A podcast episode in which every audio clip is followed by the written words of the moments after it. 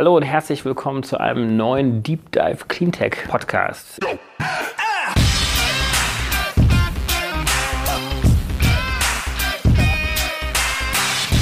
Ich bin David Wortmann, Gründer und Geschäftsführer von D W R Eco, und ich treffe mich heute mit Philipp und Waldemar. Beide sind Gründer von Einhorn, haben eine unglaublich spannende Unternehmensstory hingelegt. Wir werden gleich so ein bisschen über sie selber sprechen, wir werden über ihr Produkt, ihre Produktpalette sprechen, warum sie denn so nachhaltig ist, über ihr Unternehmen sprechen und warum sie diese verrückte Idee haben, im Olympiastadion mit über sechzigtausend Menschen die größte Bürgerversammlung wahrscheinlich europaweit zu machen. Philipp, oder? Boah, kannst du das gut. Das war ja richtig wie so ein Sportmoderator, einfach so aus der kalten, so bam. Genau.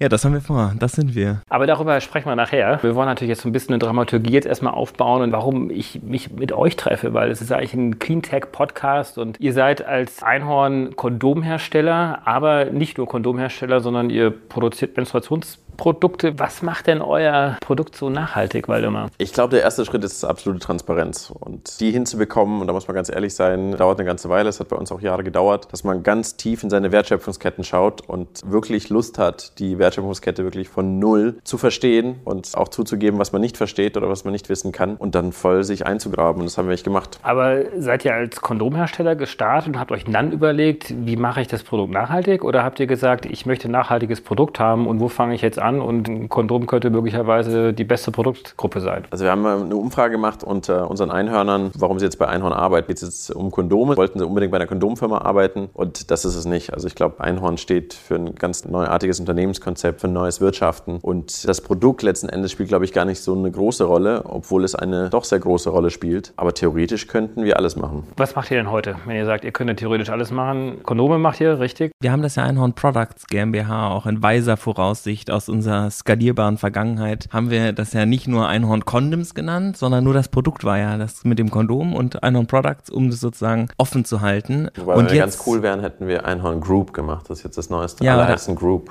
Oder eine Holding. Oder, ja. Stimmt, das war damals noch nicht so, Waldemar, als wir gegründet haben. Aber da haben wir auch gedacht, wir machen so F M C G-Produkte, eins nach dem nächsten. Wir werden das faire, nachhaltige Procter und Gamble der Zukunft. Das war so ein bisschen die Vision, als wir das angefangen haben. Und wir haben halt mit Kondomen angefangen, auch aus dem Grund, weil es nur einen Rohstoff gab, den man dafür nachhaltig machen muss, nämlich Kautschuk. Und wir haben gedacht, das ist auf jeden Fall was, womit wir anfangen können. Und sind dann ja mit einem konventionellen, relativ konventionellen Kondom gestartet und haben ja auch gesagt, dass wir fünfzig Prozent der Profite reinvestieren wollen in die Wertschöpfungskette. Haben das auch gemacht und damit ist das Kondom dann immer fairer geworden. Also am Anfang war es nicht so fair und dann wurde es immer fairer und jetzt ist es super fair. Also fair heißt, ihr habt nachhaltige Material, Rohstoffkette, die dahinter mhm. ist. Das ist dann nachhaltig angebaute Bäume. Mit Menschen, die den Kautschuk ähm, die zapfen, eine faire Bezahlung bekommen. Inzwischen werden keine Pestizide mehr auf der Plantage benutzt. Das ist wirklich eine totale Seltenheit. Also wir haben irgendwann mal gefragt, was benutzt ihr denn? Und dann haben sie gesagt, wir haben so ein Buch, da steht drin, wie man die Pestizide einbaut. Und dann waren wir so, was ist das denn für ein Buch? Können wir das mal sehen? Dann war das so ein Buch von Monsanto. Hm. Also das war das malaiische Monsanto, also nicht das, was wir jetzt kennen, sondern das andere. Und das war die Bedienungsanleitung zum Düngen. Und inzwischen haben wir jemanden eingestellt, oder die Plantage hat den eingestellt, der das Unkraut manuell entfernt. Also muss man dort kein Glyphosat mehr versprühen und so. Was natürlich dann ein ganz anderes Bild für die Menschen dort ist. Und man kann wieder Wasser aus dem Fluss nebenan. Also es ist wirklich so ein bisschen klischeehaft. Es war grau und jetzt ist es grün und da spielen jetzt Kinder im Fluss und haben keine Angst mehr, das Wasser zu trinken. Wie groß ist euer Marktanteil im Vergleich zu anderen Kondomherstellern? Also welchen Impact, das ist die Frage, die dahinter steht eigentlich, welchen Impact habt ihr heute schon in diesem Produktumfeld? Also kondommäßig glaube ich minimal. Muss sich vorstellen, das Kondommarkt ist extrem klein und wir sind auch eine ganz kleine Nummer. Trotzdem sind wir relativ groß, weil wir inzwischen Workshops geben und zusammen mit Reifenherstellern und so weiter arbeiten und zusammen mit Organisationen wie zum Beispiel Mighty Earth vor Ort tatsächlich zeigen, wie es auch als kleines Startup möglich ist, eben Kautschukanbau fair und nachhaltig zu machen, wie man mit den Stakeholdern zusammenarbeitet, wie man mit den Kautschukzapfern zusammenarbeitet, und die sind alle mega interessiert und fragen sich alle, wie ist das möglich? Wie könnt ihr mit so einem relativ kleinen Team und so einem kleinen Startup da eigentlich viel erreichen? Und das war für uns auch immer klar, dass wir gesagt haben, so Kautschuk-Kondom, das ist ein Minimarkt. Selbst wenn wir da die Nummer eins sind, irgendwie in Deutschland oder whatever, ändert sich nicht viel. Aber dadurch, dass wir so sind, wie wir sind und relativ stark senden, was wir so machen, und das ist praktisch alle unsere Erfahrungen, die Ups und Downs teilen, konnten ganz viele andere anknüpfen. Und jetzt sagen, unser größter Hebel wird eher über die Reifenhersteller sein, dass jemand ein Auto kauft und sagt, du, sehr schön, cooles Auto, aber die Reifen, sind die eigentlich nachhaltig? Also fokussieren uns da eher darauf. Kondome sind halt unser bedingungsloses Grundeinkommen, das ist gesichert.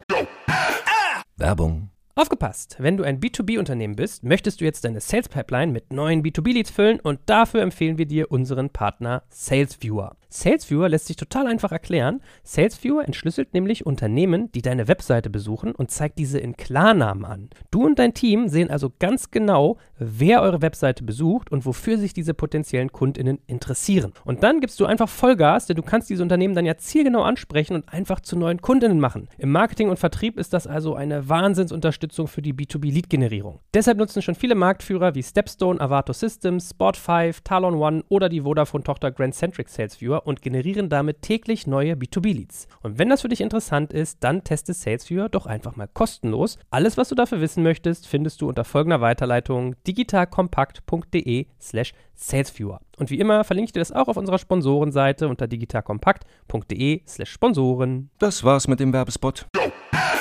Eine der größten Entschuldigungen ja von vielen Herstellern ist ja alles schön und gut mit der Nachhaltigkeit und wir können faire Bezahlung machen, wir können bessere Produkte, bessere Materialströme sozusagen einsetzen, aber das Ganze wird ja sehr viel teurer. Ist das ein Argument, was ihr auch immer hört? Ist es wirklich teurer? Und wenn es dann teurer ist, überkompensiert ihr es quasi mit eurem tollen Marketing, dass die Leute sagen, eigentlich ist das total egal oder ist dieses Produktsegment vielleicht gar nicht so preissensitiv? Also wir sparen ja an ganz vielen anderen Stellen. Also wir haben kein Werbebudget für Marketing und hauen da jetzt irgendwie Millionen von Kampagnen für Nachrichten raus, die sagen, dieses Produkt ist sehr gut, kauf es. Und für die Nachhaltigkeit tun wir stattdessen gar nichts, sondern wir reinvestieren super viel in die Nachhaltigkeit. Dadurch haben wir natürlich höhere Produktionskosten. Also wenn du jetzt das Latex von Plantage Shit-Arbeitsbedingungen oder unseres nimmst, dann kostet unseres mit Sicherheit mehr. Ist aber ja auch ganz am Anfang der Wertschöpfungskette. Also es kostet mehr, aber es ist jetzt auch nicht die totale Welt. Und wenn du jetzt guckst, was die Folgekosten sind, also das ist ja so ein bisschen, als du gerade teuer gesagt hast, habe ich gedacht, ja, das ist natürlich irgendwie, im ersten Moment zahlen wir jetzt mehr für unseren Rohstoff, aber der Preis, der nicht eingerechnet wird, ist ja der Preis, den unsere Kinder bezahlen müssen. Unsere Kinder und Enkelkinder, den die Generationen nach uns tragen müssen, die wir jetzt als Generation ja schon zahlen müssen, nämlich, dass unser Planet total am Arsch ist und das war sehr, sehr günstig, den so kaputt zu machen und davon sind ein paar Leute super, super reich geworden, was ja auch schön für die ist, aber sehr, sehr viele Leute zahlen dafür einen extrem hohen Preis, deswegen würde ich sagen, unsere Produkte sind eigentlich günstiger, nämlich sie zerstören im Nachhinein nicht so viel. Wir sind jetzt im Kondomregal so mit das teuerste Produkt, also nicht doppelt so teuer, sondern so zehn Prozent teurer, würde ich sagen, oder vielleicht zwanzig Prozent. Aber wir sind ja auch so lifestyleig. Das ist ja auch das, ich würde sagen, lustigste Produkt. Das ist eigentlich eine sehr interessante Asymmetrie, die du da so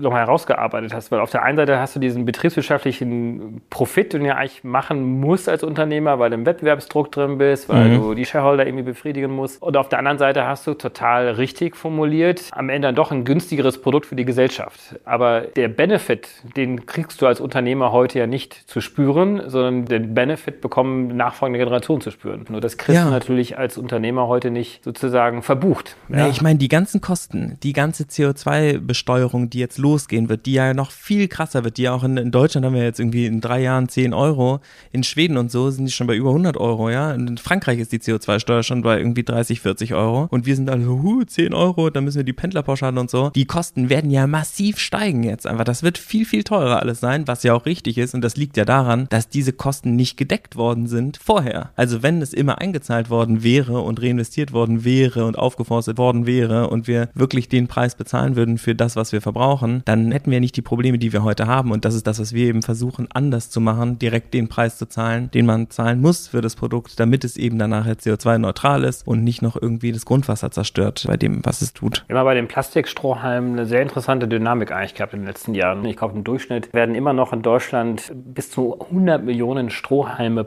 pro Tag, glaube ich, verbraucht. Also das ist eine Wahnsinnssumme, die eigentlich gar nicht so auffällt im Alltag. Aber es gab Länder, die dann darauf reagiert haben und gesagt haben, eigentlich machen wir jetzt ein Plastikverbot auf Strohhelmen. Die Europäische Union hat ein Plastikverbot von Tüten vorgeschlagen. Ist es etwas, was wir bei Kondom vielleicht auch brauchen und bei anderen Produktgruppen auch? Müssen wir es über ein Verbot regeln, damit wir nachhaltige Produktion haben? Oder sind das die Wege, die ihr vorschlagt, sexier zu machen, interessanter zu machen, lustiger zu machen und den Verbraucher darüber zu steuern? Ich glaube, du brauchst beides. Wir sprechen immer so negativ über Verbote, aber so funktioniert unsere Gesellschaft. Also es ist ganz gut, dass wir einige Sachen eingeführt haben, wie Anschnallpflicht und Co. Und das wird auch bestraft. Da haben wir ganz viele Leben mit gerettet. Aber bei der Einführung der Anschnallpflicht haben sich auch alle der Freiheit beraubt gefühlt. Wir müssen beides machen. Wir müssen natürlich einen Pull-Effekt erzeugen. Wir müssen cool Werbung machen, die ziehen. Aber ich glaube, ohne einige Verbote werden wir es einfach nicht mehr schaffen. Wir hätten es easy peasy schaffen können ohne Verbote. Vielleicht, wenn wir vor zwanzig Jahren angefangen hätten. Haben wir aber nicht. Deswegen, glaube ich, müssen wir jetzt ein paar Verbote nachziehen. Und dann müssen wir trotzdem aber die Menschen überzeugen. Und Plastikhalme oder nicht, das hat eine Signalwirkung. Es ist natürlich, glaube ich, im Effekt total nicht verrückt irgendwie, was wir dadurch gewinnen. Also ist ja auch immer schön, wenn man irgendwelche Sachen von der wegschieben kann, die irgendwie großes öffentliches Interesse haben, Plastikhalme. Jetzt aber, wenn wir richtig ans Eingemachte gehen wollen, müssen wir an andere Themen ran. Das wissen wir auch. Deswegen ist es schöner, manchmal über Plastikhalme zu sprechen. Aber ist auch schön. Das ist ein schönes Signal und damit fängt man an. Aber wir wissen alle, dass wir noch mehr ran müssen. Genau, insofern sind Kondome ja auch erst der Anfang. Welche Produkte nehmt ihr euch jetzt sonst noch so vor? Wir haben ja gerade drei Größen Tampons, zwei Größen Binden, eine Slip-Einlage und zwei Größen Menstruationstassen gelauncht im März. Übrigens selbst organisiert vom Team. Und jetzt das nächste wird ja kein Produkt sein, sondern was ganz, ganz anderes. Natürlich könnten wir jetzt Klopapier machen und siebenundzwanzig andere Sachen. Wir sitzen hier immer mal zusammen und überlegen so, was machen wir denn jetzt als nächstes und was machen wir denn jetzt als nächstes? Und dann hatten wir diese Petition für die Periodensteuer, um diese Mehrwertsteuer zu senken, die ja irgendwie in ganz vielen anderen Ländern schon gemacht wurde und wo Aktivistinnen und Aktivisten sich schon total abgemüht hatten, das irgendwie nach vorne zu bringen. Und da haben wir dann nochmal eine neue Petition in den Bundestag gebracht und die ist ja dann erfolgreich geworden. Diese Steuer wird jetzt gesenkt. Das heißt, irgendwie waren wir beteiligt an einer Gesetzesänderung. Und da haben wir gedacht, das ist ein bisschen aufregender, als jetzt Klopapier rauszubringen oder ein Deo. Und wir haben ja nur noch so wenig Zeit. Ich meine, du kriegst es ja jetzt auch mit durch die Fridays auf der Straße und die Scientists for Future, die sagen, es sind echt so, neun Jahre haben wir noch. Und danach wird es irreversible Änderungen geben. Das ist dann Kacke, ne? Dann können wir nicht mehr sagen, wir fahren jetzt weniger, sondern geht gar nichts mehr. Und deswegen fanden wir es super aufregend, eben was ganz Neues zu machen. Kein Produkt, sondern ein Event. Ein Event zur Ermächtigung der Menschen, die sich alle so klein, schwach und unwirksam fühlen und sagen, wir können eh nichts mehr verändern. Nämlich bei dieser Petition gab es so ein Wahnsinnsgefühl, als das durch war. Das war so unmöglich, das zu machen. Und dann war es durch plötzlich. Wir hatten die fünfzigtausend geknackt. Das muss man vielleicht nochmal kurz nochmal erklären. Es gab auf Menstruationsprodukten, bislang ist das immer noch der Fall, eine Mehrwertsteuer von ganz normalen neunzehn Prozent. Und eure Argumentation war, das ist ein Gegenstand, das wie ein Lebensmittel, wo wir auch eine Mehrwertsteuerentlastung haben auf sieben Prozent. Und für eine Petition im Deutschen Bundestag, damit es dort diskutiert wird, braucht man eben diese fünfzigtausend Unterschriften. Das habt ihr dann gestartet oder mit anderen auch gestartet? Wir waren nicht die Ersten, die jetzt irgendwie eine Petition dafür gemacht haben, aber wir haben dann eben diese E-Petition im Bundestag gestartet mit der NEON zusammen. Das ist ein sehr offizielles Ding und wenn das ins Plenum kommt, innerhalb von dreißig Tagen musst du fünfzigtausend Unterschriften sammeln und es ist nicht so change dot org, ich mache einen Klick und ich habe unterschrieben, sondern das ist so mit Name, Adresse, Login, Account machen, Bundesadler oben drüber und so Usability, äh, wirklich Top, nice, ja. So eighties. Der Server ist auch irgendwann down gegangen, als Lena Meyer-Landrut, glaube ich, in ihrer Insta-Story gesagt hat, let's do it. Also sehr kompliziert und die hingen so ein bisschen bei zweiunddreißigtausend Unterschriften und geendet hat sie bei vierundachtzigtausend, weil irgendwie drei Tage vorher sich ein paar Super-Promis überlegt haben, sie treten da jetzt voll gegen. Das war eben Lena und Charlotte Roche und auch Jan Böhmermann und Joko und so, haben dann alle voll Gas gegeben. Und da haben wir gemerkt, dass danach die Leute, die waren so erleichtert, sowas gemacht haben zu können. Das war das so Demokratie ja? in Real Life gespielt. Ja. Also da muss das ja auch noch im Bundestag besprochen werden und das war ja dann noch nicht durch, sondern da musste ja weiter dran gearbeitet werden. Trotzdem dieses Gefühl, die müssen jetzt darüber reden. Das war halt für die Leute total krass. Die waren ganz empowered irgendwie. Und das war so die Inspiration für unser neues Produkt. Darüber reden wir gleich nochmal, was ihr alles noch so vorhabt. Ich wollte mal noch so ein bisschen nochmal herausarbeiten, wie ihr euch als Unternehmer versteht. Also ihr habt dieses Produkt, ihr müsst damit auch irgendwie euer Geld verdienen, ihr müsst eure Miete hier in Kreuzberg bezahlen, ihr müsst eure Mitarbeiter bezahlen, ihr selber wollt von etwas leben. Das heißt, ihr braucht ja schon auch eigentlich einen unternehmerischen Prozess, um hier aktiv sein zu können. Also ihr könnt nicht rein als Aktivisten auch unterwegs sein. Jetzt seid ihr aber ein Stück weit auch beides. Wie teilt ihr euch eure Zeit auf? Wie teilt ihr euch eure Ressourcen auch auf? Weil nicht alles, was ihr macht, zahlt ja letztendlich auf euer direktes Kerngeschäft dann auch ein. Oder ihr habt das Gefühl, das ist eigentlich total cool, damit sparen wir uns die ganzen Marketingmaßnahmen, die man sonst machen müsste. Ihr beide seid wirklich wichtige Figuren und sehr nachgefragt. Wie versteht ihr euch in eurer aktuellen Rolle gerade? Ich glaube, die ersten Sprüche, die man so lernt, wenn man das erste Mal mit Unternehmertum in Berührung kommt, ist immer, man soll am Unternehmen arbeiten, nicht im Unternehmen. Und man soll sich selbst im Grunde abschaffen. Es gibt noch einen Unterschied zwischen Selbstständigkeit und Unternehmertum. Und das haben wir erreicht. Ich glaube, wir haben das erreicht. Wir haben uns selbst abgeschafft. Wir haben eine Firma gebaut, die selbst funktionieren kann, die selbst bestimmen kann. Und dann stellt sich jetzt nur noch die Frage, was machen wir mit der Extrazeit? Mit der Extrazeit könnten wir jetzt sagen, jetzt machen wir das, was unsere Investoren immer sagen. Wir müssen jetzt richtig expandieren. Wir müssen jetzt in die U S A. Wir müssen jetzt nach China. Wir müssen jetzt richtig Gas geben. Wir müssen richtig viele Produkte aufbauen. Und dann verkloppen wir das Ding vielleicht irgendwann mal. Das ist der klassische Weg nach sieben Jahren irgendwo mit Investoren an Bord. Und wir haben einfach gesagt, relativ zum Start von Einhorn auf die Kacke haben wir gar keinen Bock mehr. Also wir haben auch keine Investoren. Das Ding gehört uns. Das werden wir jetzt auch verschenken an sich selbst. Und das war auf einmal nicht mehr da. Dieser Automatismus, ständig zu wachsen, ständig zu diversifizieren, reduzieren und immer weiter, weiter, weiter und richtig diese achtzig-Stunden-Wochen. Wenn man sich da wirklich fragt, wofür und am Ende nur rauskommt, ja, weil irgendwelche Investoren das wollen. Und das haben wir halt ein paar Mal schon gemacht und ich habe das, glaube ich, noch ein paar Mal öfter gemacht als Philipp, auch im ganz klassischen Rocket-Internet-Milieu, Team Europe und so. Ich habe das alles durch und das hatten wir nicht. Und dann stellt sich die Frage, okay, wir haben eigentlich ein cooles Business, wir haben eine coole Firma. Wenn die wachsen wollen, zum Beispiel Periodenprodukte launchen wollen, unsere Frauen, dann ist das voll okay, dann haben wir diesen Raum, aber wir müssen das nicht. Das heißt, wir haben jetzt die privilegierte Lage, bedingungsloses Grundeinkommen, keinen Druck zu wachsen. Wir haben alles erreicht. Jetzt müssen wir eigentlich unsere Verantwortung nutzen für die globalen Herausforderungen, die wir haben auf der Welt. Und die haben wir gerade. Und deswegen können wir die einsetzen und müssen gar nicht. Und in der Position, ich glaube, das ist, das ist ganz wichtig für viele Unternehmer und Unternehmen zu erfahren, das müsst ihr nicht. Klar, wenn ihr euch jetzt fett Investoren an Bord gehalten habt, müsst ihr das, dann geht es nicht anders. Aber viele müssen das auch gar nicht. Also dieser Automatismus, auf Teufel komm raus zu wachsen, sich die Stunden voll zu machen, seine Familie nicht zu genießen, nichts für die Gesellschaft zu tun, nichts für die Gemeinschaft zu tun, das muss man nicht. Würdet ihr denn sagen, Philipp, dass es da so ein perfektes Optimum gibt von Unternehmensgröße, von Umsatz, von Produktpalette, um das nachhaltige Stadium zu erreichen, diesen Druck nicht zu haben, zu wachsen, man hat ein gutes Einkommen, man kann die extra Zeit für sinnvolle Dinge einsetzen? Gibt es so eine perfekte Balance oder ist das wirklich so unterschiedlich quer durch verschiedene Industrien hindurch? Ihr macht ja auch ein bisschen Beratung noch nebenher. Also ich habe irgendwann mal gelesen, dass die perfekte Unternehmensgröße eigentlich sechs Mitarbeiter sind, weil mehr als sechs Reports kannst du eh nicht handeln. Ich weiß gar nicht, wie substanziell diese Aussage jetzt war. Wie groß seid ihr jetzt? zweiundzwanzig. Ja, aber sechs war besser, muss ich auch sagen. sechs ist schon... Aber das sind ja unter, oder auch unter zweiundvierzig. zweiundvierzig ist auch eine sehr gute, ist meine Lieblingszahl. Wobei das bei dreihundertsechsundvierzig halt, aber am Ende hast du auch wieder einen dreihundertsechsundvierzig Tipppunkt. Hast du wieder einen, einen Tipping Point und dann wieder bei sechshunderteinundsiebzig. Hört aber dann auch bei eintausendeinhundert, glaube ich. Genau, und dann Schluss. Kommt kritischer Punkt, da muss man auf jeden Fall... Nein, also die, die, der Witz ist halt so ein bisschen, so großes Vorbild von uns, Rolf Schrömkens, ja, haben wir kennengelernt, als wir zusammen in der Entrepreneurs-Organisation waren, da saß der vor uns und hat erzählt, ja, der über tausend Mitarbeiterinnen, glaube ich. Trivago macht er. Und der saß vor uns und hat gesagt, die dürfen alle so viel Urlaub machen, wie sie wollen. Und jetzt könnte der, glaube ich, auch aufhören zu arbeiten, so ungefähr. Das ist ja super erfolgreich und an der Börse und so. Aber der hat gesagt, so eine super Firma, die werde ich nie mehr bauen. Und das macht so Bock, dieses große Ding zu bespielen. Das ist einfach eine tolle Herausforderung. Ich will das jetzt weitermachen. Also der fand die Größe über tausend überhaupt nicht abschreckend. Ich finde jetzt mit den dreiundzwanzig, das ist total gut. Ich glaube, fünfzig ist auch okay. Als ich Chef von Otterkringer war, hatte ich hundertachtzig Leute. Das war auch total super. Es kommt ja darauf an, wie die organisiert sind. Ja? Wenn ich hundert Leute habe, die ich so organisiert habe, dass die mir alles reporten müssen, das ist ja horrormäßig. Wenn ich hundert selbstorganisierte Leute habe, die sich selber gegenseitig eingestellt haben, die kompetenzbasiert Entscheidungen treffen und sich selber führen und deren Ziel es ist, die Welt zu retten, dann sind hundert Leute ja kein Problem. Und dann lass uns doch mal vielleicht ein bisschen darüber sprechen, wie ihr das denn macht. Also das unabhängig von der Mitarbeiterzahl. Wie kriegt ihr diese Balance hin? Also wie sind eure Reporting-Strukturen? Ihr versucht ja vieles neu und anders zu machen. Was habt ihr, Waldemar, jetzt in den letzten Jahren eingeführt und anders gemacht? Es gibt kein Reporting, es gibt keine K P Is, es gibt keine Ziele, es gibt keine Urlaubsangaben, es gibt keine Vorschriften, wo und wie viel du arbeitest, es gibt keine Chefs. Es gibt ganz viele Goodies. Wir haben Massage, darauf bin ich sehr stolz, mit Kehlkopfgesang.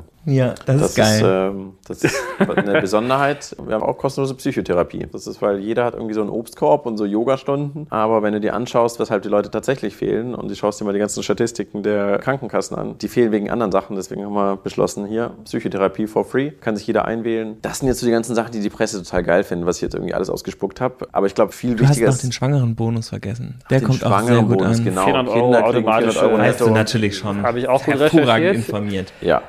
Aber ich meine, das ist ja die schöne neue Unternehmenswelt, wenn man sie mal so bezeichnen möchte. Wie ist die Realität? Kommen die Leute? Sind sie engagiert? Überengagiert? Also gibt es auch Nachteile dieses Modells? Also wenn es keine Ziele gibt, woran bemisst man sozusagen dann die Arbeitsfähigkeit, die Kompetenz der Mitarbeiter? Wenn es keine Urlaubszeiten gibt, wird das ausgenutzt? Also wie ist denn die Realität? Das ist so ein unternehmerisches Ding, glaube ich auch, die Nos zu suchen. Also wo, ab wann kann ich sagen, das geht nicht? Bei der Urlaubsregelung zum Beispiel sagen die Leute entweder, ja, machen die Leute dann nicht die ganze Zeit Urlaub. Das sind die, die Angst haben, dass ihnen die Leute wegrennen. Dann muss man ja was überlegen, ne? Wenn die Leute nur Urlaub machen wollen, keine Lust mehr haben zu arbeiten. Die meisten Leute arbeiten ja gerne. Also wenn ich im Urlaub bin, nach zwei Wochen ist mir so langweilig, dass ich irgendwie anfange, irgendein Projekt zu starten. Und ich glaube, so geht es vielen Menschen, wenn sie machen dürfen, was sie wollen. Und die andere Seite sagt, ja, das mit der Urlaubsregelung, das ist ganz gefährlich. Nämlich dann gibt es keine Kontrolle mehr und dann machen die Leute viel zu wenig Urlaub, weil die ja die Welt retten müssen. Und dann sind die voll unter Druck. Und das Wichtige ist ja, also wir tun ja jetzt nicht so, als hätten wir den Parmesan erfunden und sagen, ja, alles, was wir gemacht haben, ist jetzt super geil, das funktioniert eins a, sondern wir haben gemerkt, dass es immer wieder neue Probleme gibt. Also das ist der schönste Job, den ich je hatte und das ist auch die beste Firma, die ich je gebaut habe und ich bin unglaublich glücklich und das ist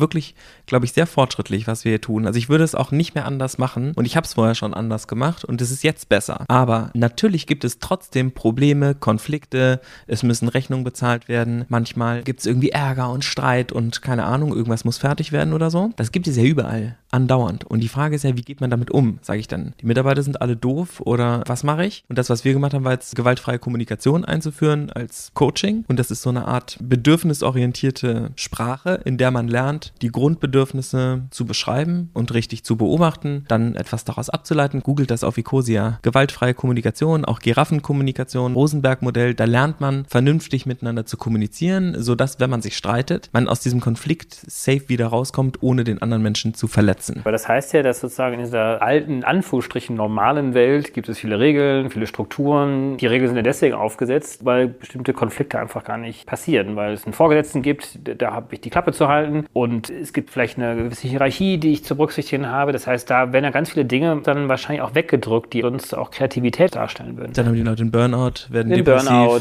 Und unsere Erde ist am Arsch, weil du nur aber das machst, ja was dir gesagt wird. Das heißt, ihr müsst sozusagen das, was an fehlenden Regeln bei euch da ist, dann mit Psychotherapie und mit gewaltfreier Kommunikation kompensieren sozusagen. Ich habe das noch nie verstanden. Ich habe selbst B W L studiert und Co. und habe diese ganze Inkubator-Sache und M und A gemacht. Ich sah auch mal ganz anders aus. Er sieht aus wie Jesus ungefähr. Genau. Und man denkt so, das ist alles total logisch, was man irgendwie macht. Diese normalen Regeln, die wir haben, wo bestimmte Konflikte dann erst gar nicht kommen, das ist totaler Quatsch, wenn man sich die Fluktuationszahlen anschaut. Ich habe letztens irgendwie die Zahlen gesehen bei den besten Tech-Companies. Was ist da die Durchschnittsdauer an Mitarbeitern, die bla bla von Facebook, Google und Co. Maximal zwei Jahre. Was für ein wirtschaftliches fahrlässiges Handeln ist das, bei diesen Regeln zu bleiben, die dazu führen, dass Mitarbeiter und tolle Mitarbeiter, in die man investiert, nach zwei Jahren wieder abhauen. Das gibt's bei uns gar nicht. Also das heißt, wir sind, obwohl das Ganze jetzt irgendwie so E S O und komisch klingt und Hippie und so weiter, wir sind wahrscheinlich die viel besseren Manager als die klassischen Modelle, weil wir das alles in Frage stellen. Wir sind sozusagen die neuen Kapitalisten, wenn man so will, oder die Wirtschaft neu formen, weil das beides funktioniert. Ich versuche auch ein bisschen stellvertretend natürlich auch zu fragen, für viele, für die das wahrscheinlich noch nicht so richtig unbedingt sozusagen auch nachvollziehbar ist. Aber wenn es diese ganzen fehlenden Regeln gibt, tritt nicht das hervor, was du gerade so ein bisschen angedeutet hast. Die Leute engagieren sich total, weil sie das Gefühl haben, sie setzen sich für eine richtig super Sache hier ein. Wie ist es denn in der Unternehmens- und Mitarbeiterkultur dann auch? Ist dann so purer Darwinismus, der sozusagen hervortritt, weil eigentlich sich dann wirklich der Stärkste durchsetzt, der am lautesten ist, der die, die besten und tollsten Ideen hat. Wird wirklich jeder mitgezogen dann auch. Weil einen gewissen Selektionsmechanismus habt ihr wahrscheinlich dann auch. Oder wird so ein Gesellschafts- oder so ein Unternehmensmodell ja auch mit sich bringen. Also wir stellen ja auch Leute ein nach bestimmten Kriterien. Ne? Es ist jetzt nicht so, dass jeder zu Einhorn kommt und dann alle denken von außen, oh ja, da hat man so viel Urlaub, wie man will, und kann sein Gehalt irgendwie teilweise selbst bestimmen. Da fange ich jetzt mal an und dann sagen wir, ach cool, endlich wieder hundert neue Leute. Also kriegen sehr, sehr, sehr, sehr viele Bewerbungen. Und dann prüft das Team, Waldemar und ich stellen ja eigentlich niemanden mehr ein oder sehr, sehr selten, sondern das Team stellt ja selber ein, mit wem es gerne zusammenarbeiten möchte. Und dann hast du ja drei Monate Probezeit, aber so sechs Monate auch so Einarbeitungszeit, in der man das so mitkriegt. Und dabei merkst du ja, ist das jetzt irgendwie ein Match oder funktioniert es nicht? Und wenn es nicht funktioniert, dann spricht man miteinander und dann gibt es genauso wie bei anderen Unternehmen auch Leute, die nicht zu Einhorn passen, die dann wieder gehen. Wir versuchen dabei auf gar keinen Fall jeden mitzuziehen, sondern wir versuchen, dass die Leute mit uns gemeinsam arbeiten, die dafür auch gebaut sind und die darauf Bock haben. Also ich habe letzte Woche ein Gespräch mitbekommen, was Waldemar geführt hat mit jemandem aus dem Team, wo er gesagt hat, du musst jetzt Urlaub nehmen. Du musst endlich mal Urlaub nehmen. Mach doch mal Urlaub. Und der hat dann gesagt, ich kann keinen Urlaub machen. Ich hasse es nicht zu arbeiten. Und dann hat man halt mal gesagt, wir können dich auf so einen Bauernhof irgendwie stecken, wo du dann so ein bisschen irgendwie Kühe draußen treiben kannst und sowas, damit du was zu tun hast. Aber du kannst nicht den ganzen Tag hier immer arbeiten. Das geht nicht. Du brauchst einen Tapetenwechsel, Alter. Und dieses Gespräch, das ist so Arbeiten mit Menschen, nicht mit Mitarbeitern. Und ich glaube, das ist auch so ein bisschen ein Einhorn-Prinzip. Wenn du deine Mitarbeiter wie erwachsene Menschen behandelst, dann benehmen die sich auch so. Und dann lernen die auf sich selber zu achten. Das muss man ja alles abtrainieren. Ich meine, wir gehen in die Schule und lernen die ganze Zeit, dass dein Verhalten benotet wird, dass du leise sein sollst, dass du wiederholen sollst, was dir vorne gesagt wird. Repetitives Lernen, die ganze Zeit. Wir kommen da raus, das hat ja der Hüter gesagt. neunzig Prozent der Kinder, die in die Schule gehen, sind hochbegabt und die, die rauskommen, sind nur noch zehn Prozent hochbegabt oder sogar weniger. Wir versuchen, unsere Menschen, mit denen wir arbeiten, wieder zu Hochbegabten werden zu lassen und ihnen das alles abzutrainieren, weil das ja in jedem auch drinsteckt. Wenn du den Leuten sagst, mach, was du willst, entscheide dich um. Wenn du in drei Monaten merkst, das, wofür du dich eigentlich beworben hast, ist scheiße, du darfst das theoretisch ändern, alleine die Freiheit zu geben, dass du es machen dürftest, das ist ja eine ganz andere Augenhöhe. Oder wenn du sagst, wenn du keinen Bock hast, zur Arbeit zu kommen, brauchst du nicht zu kommen. Du musst nicht sagen, mir geht's nicht gut, ich habe Kopfweh, sondern du kannst einfach in den Chat schreiben, ich habe heute keinen Bock, ich habe nämlich zu viel gesoffen am Wochenende, ich habe einen Megakater. Und dann schreiben alle, gute Besserung, hast du auf Netflix schon gesehen. Du musst nicht lügen. Du kannst einfach du selber sein. Wir nehmen dich auch als du selber. Wenn du als du selber nicht zu uns passt, dann sagen wir, du selber passt zu uns als Firma, glaube ich, nicht. Sollen wir deinem neuen Ich einen neuen Job besorgen, der vielleicht besser zu dir passt. Und ich glaube, das ist die Verantwortung, die Unternehmen heute haben. Wenn ihr euch eure Organisation heute anschaut, Waldemar, was sind denn so die Dinge, die ihr jetzt noch verbessern wollt? Also was nehmt ihr euch jetzt noch als Projekte vor? Also vieles hast du ja schon genannt, was ihr schon gemacht habt. Ich glaube, wenn man das Fass einmal öffnet, tatsächlich man selbst sein zu können, tatsächlich eine andere Form von Wirtschaft zu haben, dann kann man das jetzt nicht irgendwie als kleines, isoliertes Eiland irgendwie machen, sondern man ist ja trotzdem eingebunden in eine Gesellschaft, eine Wirtschaftswelt und so weiter. Und man hat ständig auch Einflüsse, die das Ganze auch in eine andere Richtung steuern. Und wir müssen noch ganz viel im Thema Kommunikation machen. Wir sind für uns ja Pioniere in dem neuen Wirtschaft. Wie soll das funktionieren? Das funktioniert bisher ganz gut mit dem Selbstbestimmten. Aber Zulieferer beispielsweise, habt ihr Einfluss auf die Zulieferer?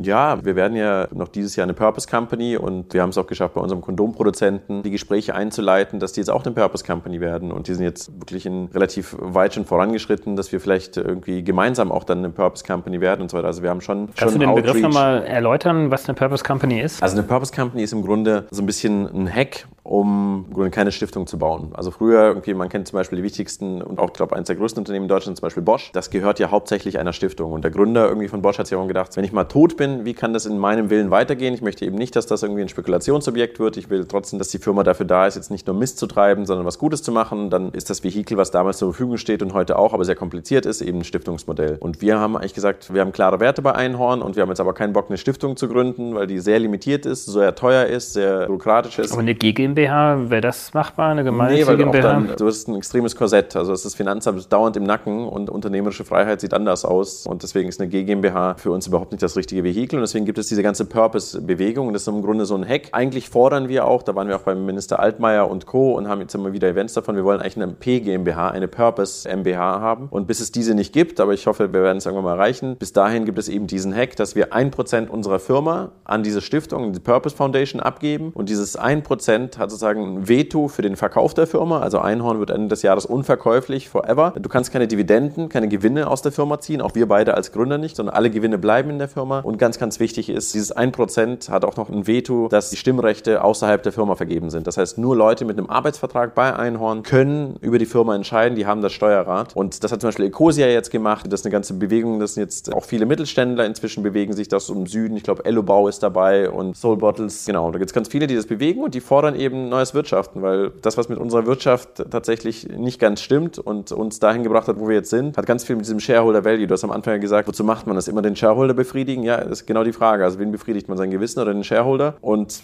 das funktioniert eben nicht mehr, weil man nur Shareholder befriedigt, Shareholder Value only. Inzwischen kapieren so die ganzen großen Fonds und die ganzen Jack Wells dieser Welt begreifen das, dass Shareholder Value uns dahin gebracht hat, wo wir jetzt gerade stehen. Wir haben einfach Menschen und Natur ausgebeutet und jetzt müssen wir einfach gucken, dass wir alle unsere Stakeholder inklusive Mutter Natur eben fair behandeln und dafür steht eben die Purpose M B H. Und wenn man sich tatsächlich anschaut, welche Firmen länger am Markt existieren und da gibt es eine wunderbare Statistik, das sind die Firmen, die tatsächlich einen Purpose haben, überleben länger am Markt als Firmen, die rein profitgetrieben sind. Das heißt, euer Ansehen ist es, dass es gesetzlich verankert wird, dass es einfach eine P G M B H gibt, als trotzdem auch freiwillige Form oder würdet ihr so weit gehen und sagen, man müsste eigentlich Kapitalgesellschaften, wie sie heute existieren, gar nicht mehr zulassen? Also was, was die Shareholder-Strukturen angeht, börsennotierte Firmen... Also es wäre zumindest gut, das zu kennzeichnen. Es wäre interessant irgendwie zu sagen, guck mal, dieses Unternehmen ist eine P G M B H, die gehört sozusagen sich selber und da kann man vielleicht auch andere Vorteile irgendwie einräumen, wobei das ja schon so ist, ne? Also es wäre natürlich schön, dem eine größere Öffentlichkeit zu schenken, nämlich ich glaube, viele Leute wissen nicht, dass Shareholder-Value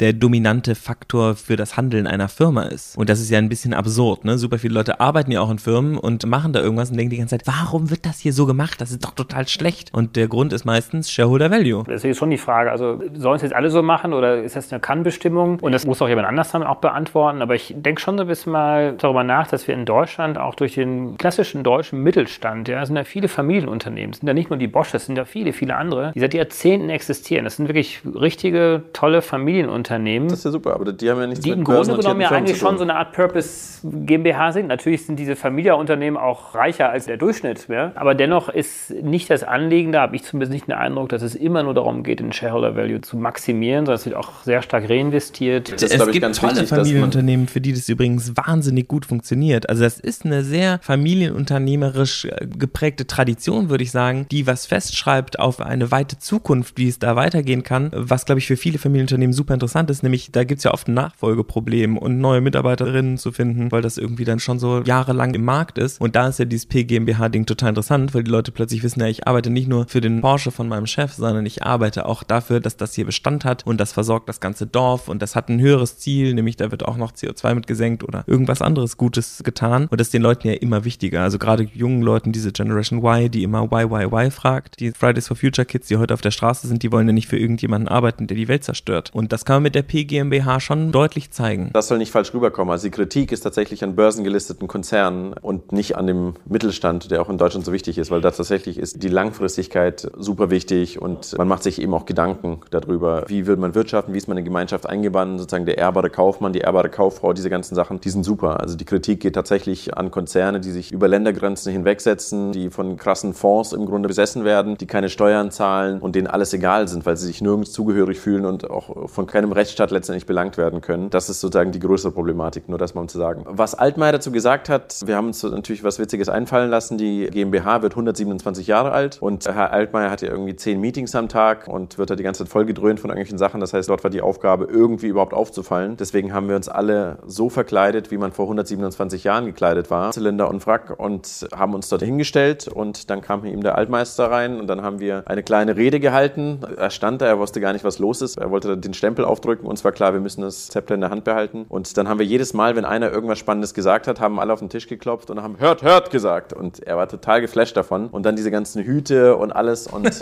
er, er, konnte, sich, er konnte sich sehr gut an uns erinnern. Und ja, jetzt ich mache mal den Test. Das nächste Mal, wenn ich ihn treffe, frage ich ihn mal, was er vor diesem Treffen in Erinnerung gehalten hat. Ja. Ich glaube, der fand es spannend, aber er konnte es nicht richtig verstehen. Also, weil das, was hängen bleibt, ist, warum will jemand seine Firma verschenken? Weil es so seinem gelernten Glauben von Kapitalismus und Wirtschaft entspricht und man sieht die Vorteile nicht. Und deswegen war er da, glaube ich, auch ein bisschen überfordert, warum da jetzt so viele Unternehmer und Unternehmerinnen sitzen, die alle ihre Firma verschenken wollen und dabei ja, noch glücklich lachen. Vor allem, ja, die Frage auch im Raum steht, du kannst es ja theoretisch ja heute schon machen. Ne? Also, ich meine, ihr müsst ja nicht Gesellschafter eurer eigenen Firma bleiben. Also, ihr könnt ja schon heute über Mitarbeiterbeteiligungsmodelle theoretisch ja, für hundert Prozent. Dann hast du ja wieder Aktien. Dann gehört ja anderen Leuten die Firma. Also das bringt ja auch nichts. Es geht ja darum, dass die Firma mit ihrem festgelegten Ziel sich selber gehört. Sich selber gehört und dass die Menschen, die dort arbeiten, nicht über einen monetären Anreiz oder einen Besitzanreiz handeln, sondern dass sie Stimmrechte haben, also das Geschick der Firma schon mitentscheiden können. Wir merken das am krassesten mit den Vorträgen. Unser Vortragsbudget oder die Gage, die steigt die ganze Zeit. Ja, je mehr Vorträge wir machen, desto mehr Geld kriegen wir dafür. Und am Anfang waren es irgendwie tausend Euro und jetzt ist es viel, viel mehr. Und das stecken wir alles zurück in die Firma. Haben wir von Anfang an gesagt, wir dürfen nicht incentiviert sein, mehr Vorträge zu geben, nur weil es dafür zehntausend Euro gibt. Kann ja einem dann schon mal passieren, ne? Also so viel verdienen wir jetzt auch nicht. Und dann denkt man schon so, oh, zehntausend Euro in einer Stunde, schöne Sache.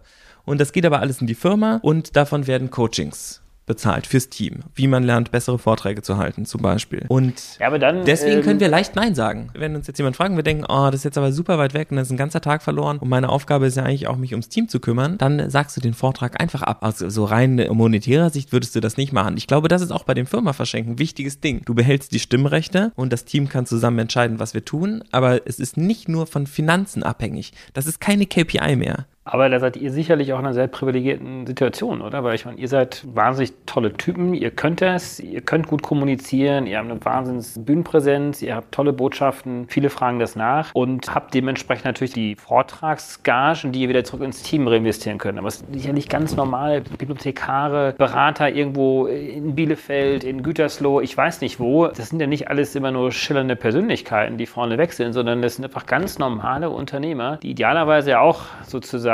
ihre... Naja, aber ganz normale Unternehmer, es gibt ja sehr viele Unternehmen, die viel größer sind als das Unternehmen von uns jetzt, die viel größere Sachen aufgebaut haben, die ja genau die gleichen Möglichkeiten haben, die ja auch sagen können, es gibt ein höheres Ziel, das ist wichtiger und ich will für mein Team und meine Mitarbeiterinnen, dass sie die Geschicke der Firma weiterleiten, weil ich ihnen vertraue und weil ich glaube, dass das das Richtige ist und ich sollte nicht alleine davon profitieren. Ich hatte irgendwie Glück, ich bin super privilegiert, ich bin dankbar, dass ich das alles aufbauen durfte und es ist auch durch mich natürlich mit erfolgreich erfolgreich geworden, aber ich habe jetzt auch nicht den Parmesan erfunden, so jemand anders hat auch mal Glück und ohne dieses Team würde das Ding ja auch überhaupt nicht, also wir beide könnten hier gar nichts machen. Wann habt ihr Einhorn gegründet? Das hätte ich jetzt wissen müssen, zwanzig fünfzehn. Aber zwanzig fünfzehn. Das heißt, ihr habt jetzt eigentlich innerhalb von vier Jahren eine Wahnsinnsgeschichte hingelegt, also ihr habt ein nachhaltiges Produkt, eine Produktpalette inzwischen aufgebaut, ihr habt euer Unternehmen zu einem Vorzeigeunternehmen entwickelt. Jetzt habt ihr aber auch mehr vor. Ihr wollt jetzt nicht nur sozusagen für euch, für eure Mitarbeiter, für euer direktes Umfeld agieren, sondern ihr wollt auch möglichst viele andere Akteure mit begeistern. Und dazu habt ihr jetzt das Olympiastadion reserviert im Juni. Erzählt mal, was dahinter steht. Also tatsächlich diese Periodenpetition war das eine Ding, die dann plötzlich aktiv wurde und dann gab es so ein anderes Ding, da hat Waldemar gesagt, es gibt ja so viele Probleme und wir müssen mal darüber reden und uns irgendwie treffen mit anderen Leuten und er würde jetzt mal eine Einladung rausschicken und dann könnten wir bei uns im Büro so ein Meet and Greet Town Hall Meeting machen. Wo ich auch dabei war oder ähm, nee, das, achso, war, das war noch das war, das war noch mal ja. später und dann hat er gesagt und es gibt kein Programm und hat mir das so gezeigt, wie so ein Kind einem so eine Idee zeigt und ich war so ja, ein Event ohne Programm finde ich wirklich scheiße. Sag mal, wenn sie irgendwie hundert, zweihundert Leute angemeldet haben. Und am nächsten Tag kommt Waldemar und sagt, es haben sich fünfhundert Leute angemeldet zu dem Event ohne Programm. Und ich war so, what the fuck?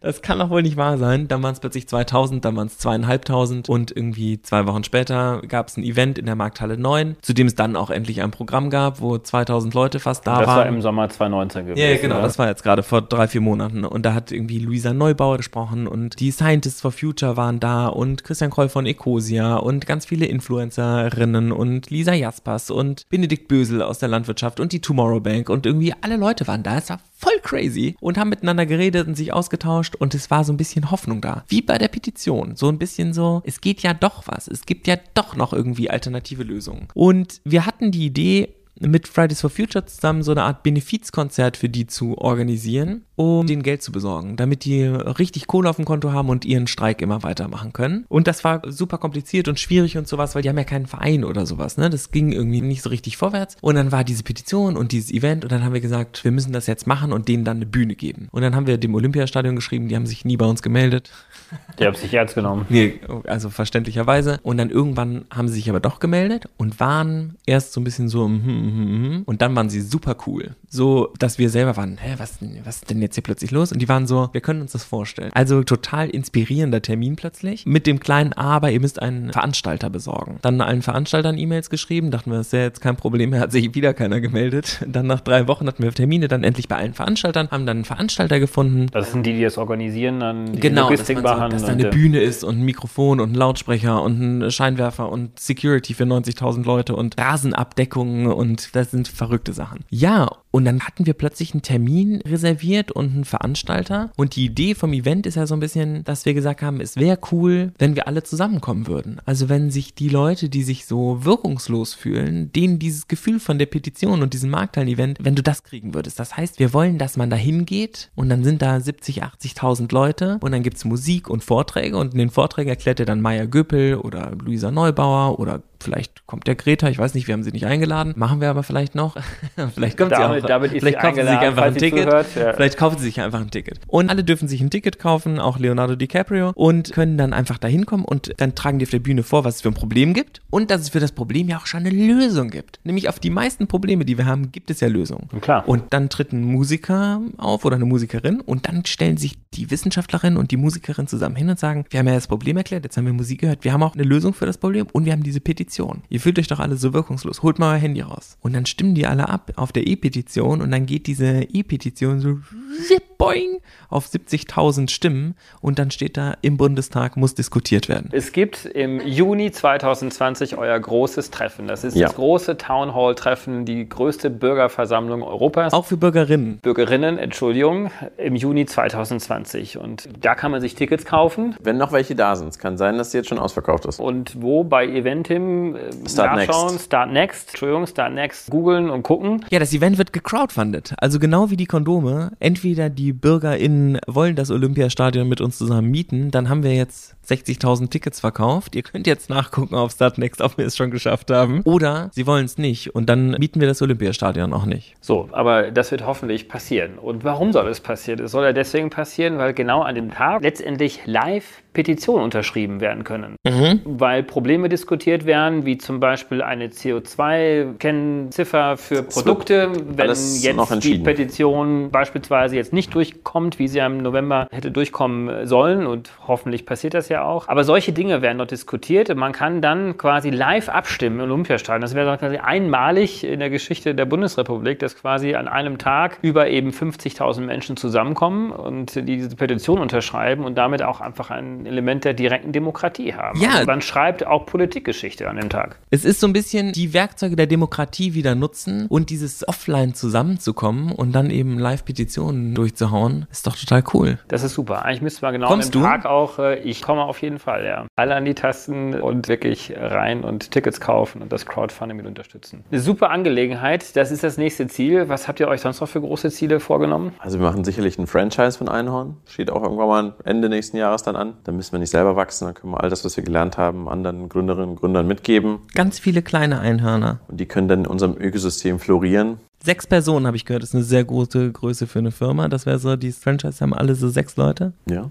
Oder auch zweiundvierzig. Genau. Oder sechshunderteinundsiebzig. Ich habe mir einiges gemerkt, wir haben vieles gelernt. Jetzt wollte ich ganz gerne euch persönlich nochmal fragen, also woher zieht ihr die Kraft, all das zu tun? Was motiviert euch? Ihr habt ja wahnsinnig viel vor der Brust, also nicht nur das Unternehmen, ihr haltet unglaublich viele Vorträge, nehmt euch die Zeit für solche Podcasts, ihr versucht jetzt ein Olympiastadion mit neunzigtausend Menschen zu füllen. Also ich glaube, das Selbstbestimmte und die Unabhängigkeit. Die meisten Gründerinnen und Gründer, Unternehmer, erfolgreiche Menschen sind nicht frei. Und das ist total komisch. Ich erlebe die krassesten Dudes und Unternehmerinnen. Das macht sie nicht frei, weil sie das nächste große Ding vorhaben, sich den Druck aufbauen. Weil sie alles so machen, wie es immer ist. Unter anderem zum Beispiel auch Investoren aufzunehmen oder dauernd zu sein. Man muss in Abhängigkeit irgendwie von dem Label oder von der Community oder das und das. Und obwohl die eigentlich schon krasse gestandene Frauen und Männer sind, glauben die, die sind unfrei. Noch von irgendwas abhängig. Und wir waren das ja auch. Also vor Einhorn waren wir so abhängig von Investoren, von Zulieferern, von irgendjemand. Die ganze Zeit ist irgendwas. Und je erfolgreicher du bist, desto mehr Leuten musst du irgendwas zurückgeben. Du musst die ganze Zeit. Ich meine, wir müssen doch nicht das mit Olympia machen. Das ist ja total bescheuert. Also das total ist ja schon fast ausverkauft. Insofern ja, ja, genau. Kann ich mir das Spiel schicken. Ich meine, jetzt im Dezember können wir da relaxed drüber reden, wo es wieder durchgegangen ist. Aber du, im November, ja, da haben wir richtig gezittert vom Crowdfunding.